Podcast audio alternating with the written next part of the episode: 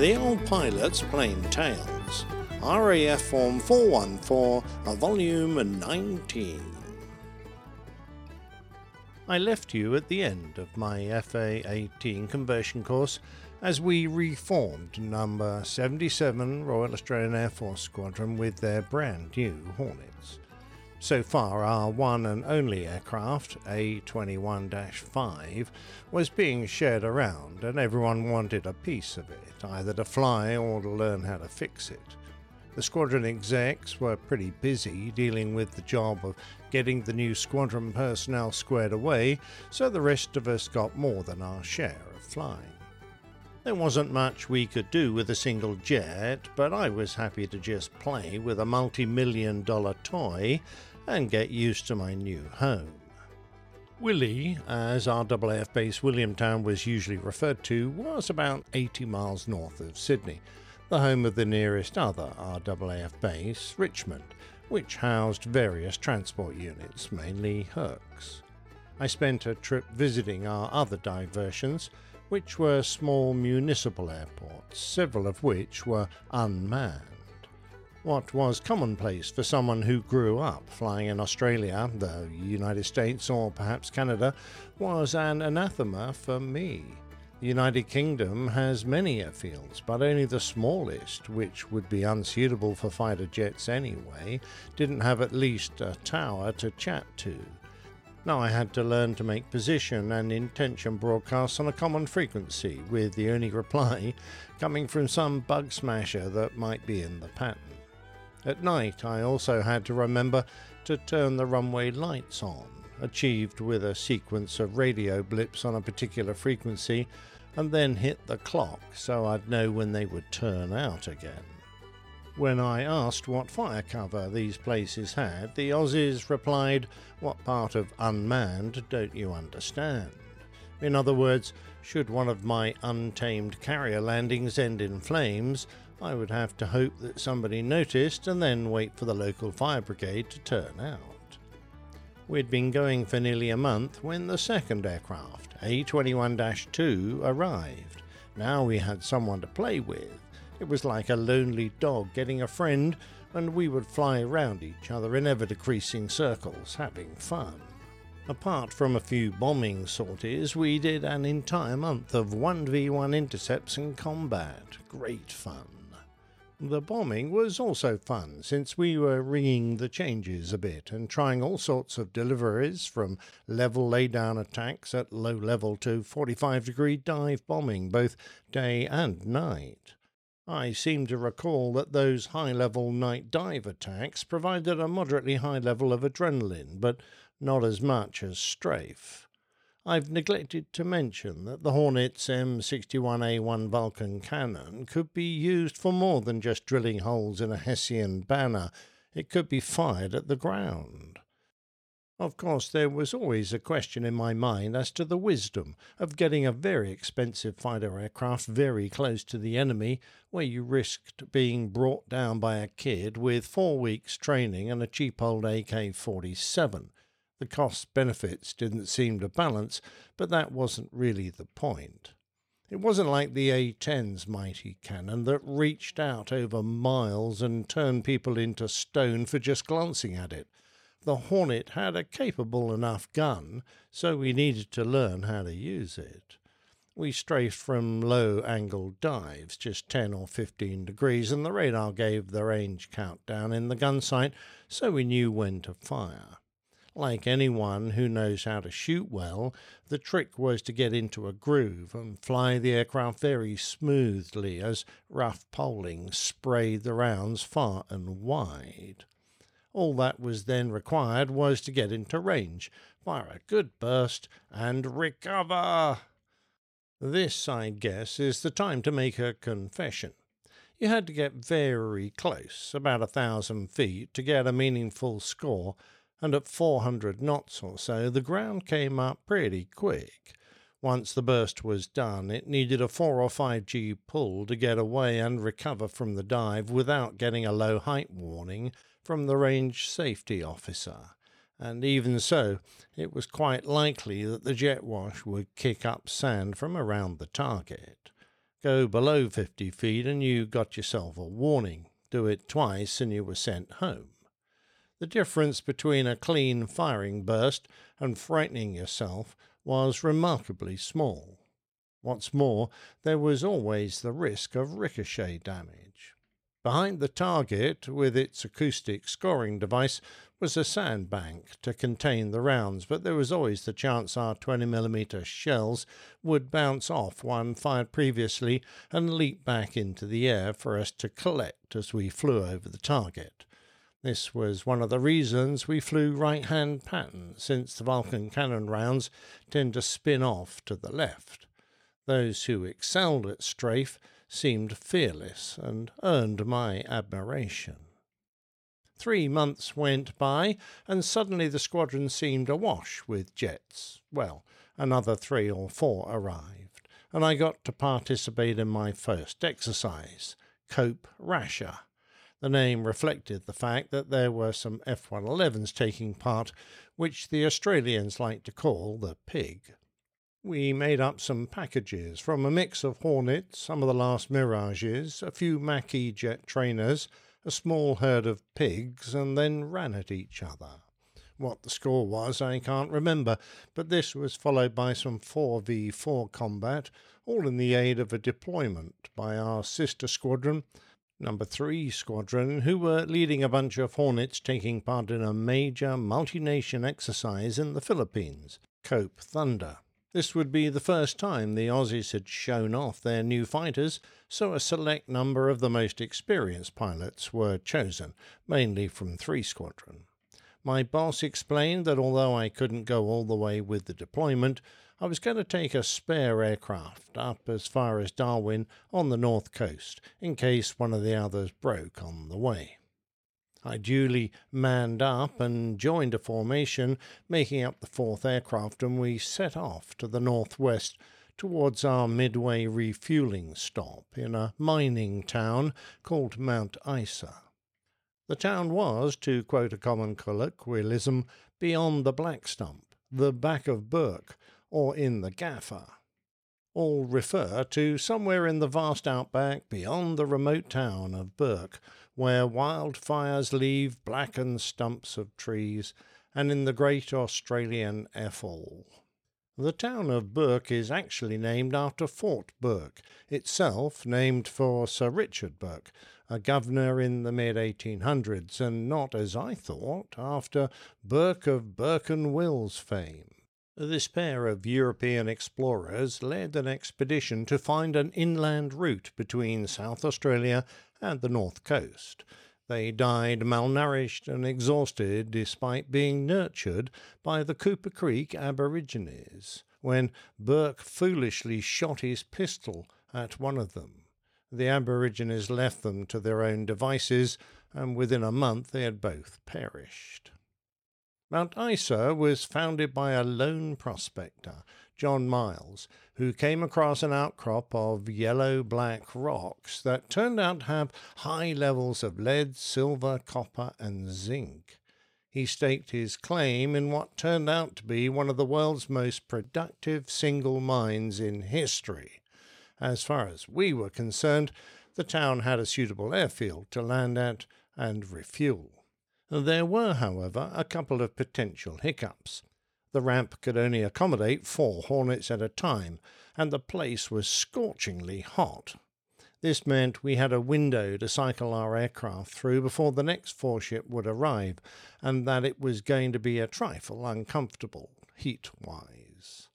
Daytime temperatures regularly got above 40 degrees centigrade, 104 Fahrenheit, and this day was no exception after negotiating the massive chimneys, one of which rose to a thousand feet, about a mile off the centre line, in the claggy red dust that rose from the mine, we played Follow My Leader as we backtracked to the entrance of the apron. I lifted the big canopy to let my sweat dry a bit and was met by a wall of heat straight out of Dante's Inferno. I slammed it back down again so I could enjoy what little advantage the air conditioning could provide for a few seconds more as we squeezed onto the little patch of concrete. Once it became inevitable, I opened up and climbed out across the wing and onto the tank so I could safely jump down. The aircraft was already so hot that I had to put my gloves back on so I could touch it. There was nobody available to turn us round, so we did it ourselves, opening panels and checking quantities and pressures. But all was good, as the aircraft had been well prepped at Willie, and there was no need for replenishments apart from fuel. While I waited for the Bowser, I checked the maintenance fault codes from the reader and filled out the turnaround paperwork. The refueler arrived, connected his hose and static lead, and I confirmed the delivery pressure. By now, my flight suit was dark green, soaked with sweat, as I watched the fuel come aboard when I heard the distinctive clack of high heels behind me. I turned to see a vision of beauty as a young flight attendant in a crisp, starched blouse and miniskirt, which emphasized her swaying hips, emerged like a mirage through the heat haze rising from the concrete. She had apparently stepped out of a nearby executive jet and on her upheld hand was a small shining tray holding a tall, ice filled glass of Coca Cola, condensation misting the sides. She grinned and said, Geez, mate, you look a little warm. The flight on to Darwin went smoothly, and an hour after landing we were in the mess bar downing a cold tinny. At that time, the airfield beside the capital of the Northern Territories was a shared military and civil base, which housed No. 75 Squadron, the last remaining Mirage unit.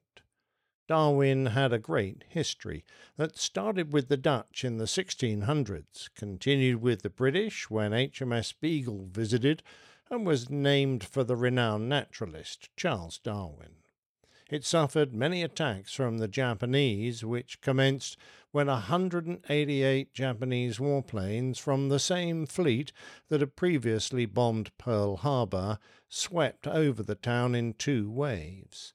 They unloaded more ordnance than had been dropped on the American base, resulting in by far the most serious level of damage on Australia at that time of the war. After pinching a few components from my aircraft, the rest of the chaps departed north towards Indonesia, whilst I took my lone Hornet to the south. My boss had suggested that I take the opportunity to return to Willie the long way round, a sort of circumnavigation of Australia. He got one of the Australian pilots to write me a handful of flight plans, not something we ever did in the UK, give me a quick briefing, and I was left to my own devices. I planned to take a look at Uluru, which some of you may know as Ayers Rock, and then drop into Alice Springs to refuel.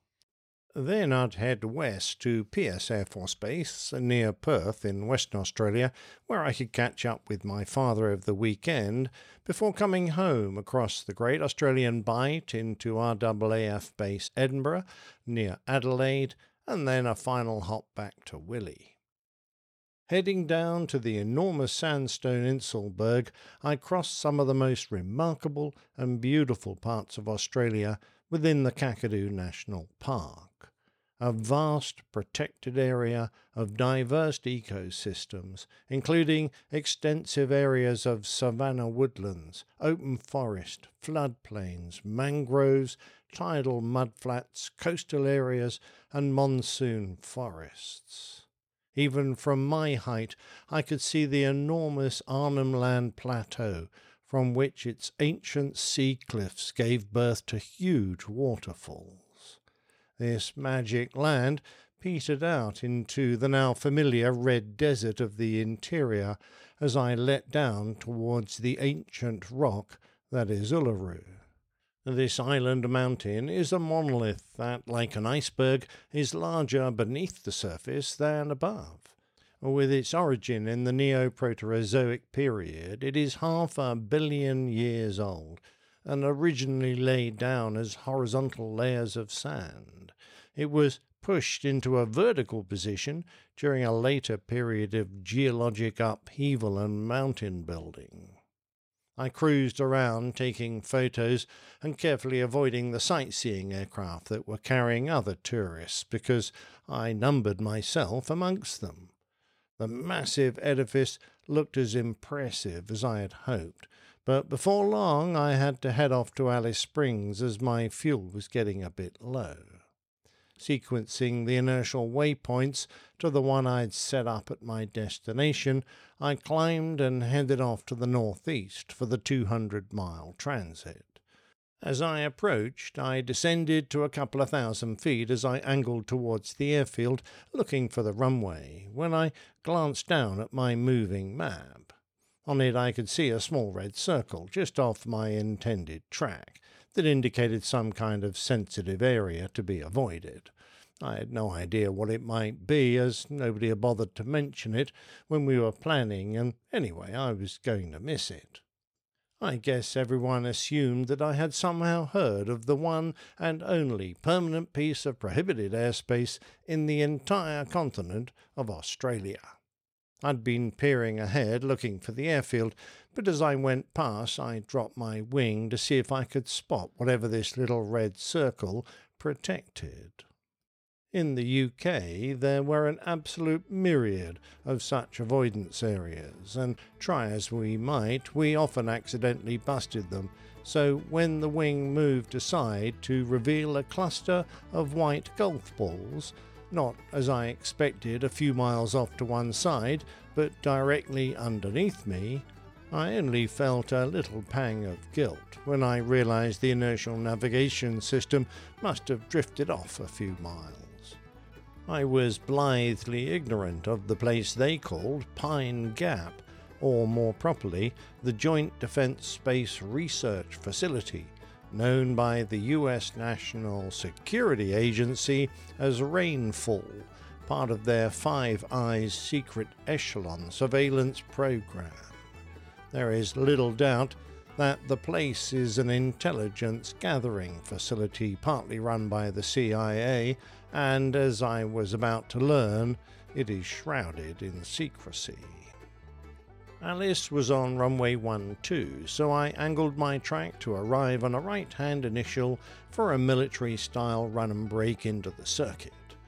Within a few minutes, I had broken into Alice's pattern at 450 knots, doing it the proper way, with a climbing 4G turn with air brakes to kill the speed and arrive at the end of the downwind leg at circuit height and approach speed.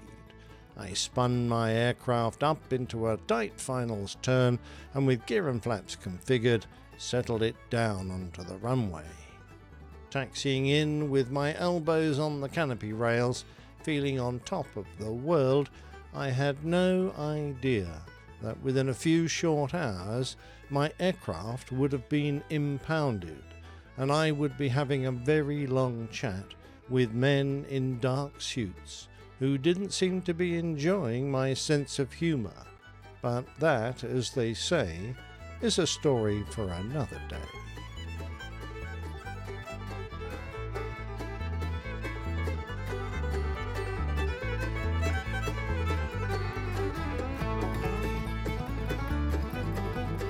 Plane Tales is a featured segment of the Airline Pilot Guy show. You can find out all about that at airlinepilotguys.com. And if you're enjoying listening to Plane Tales and would like to help us out, how about leaving us a review on Apple Podcasts or your podcatcher of choice? We'd be very grateful. And thanks very much for listening.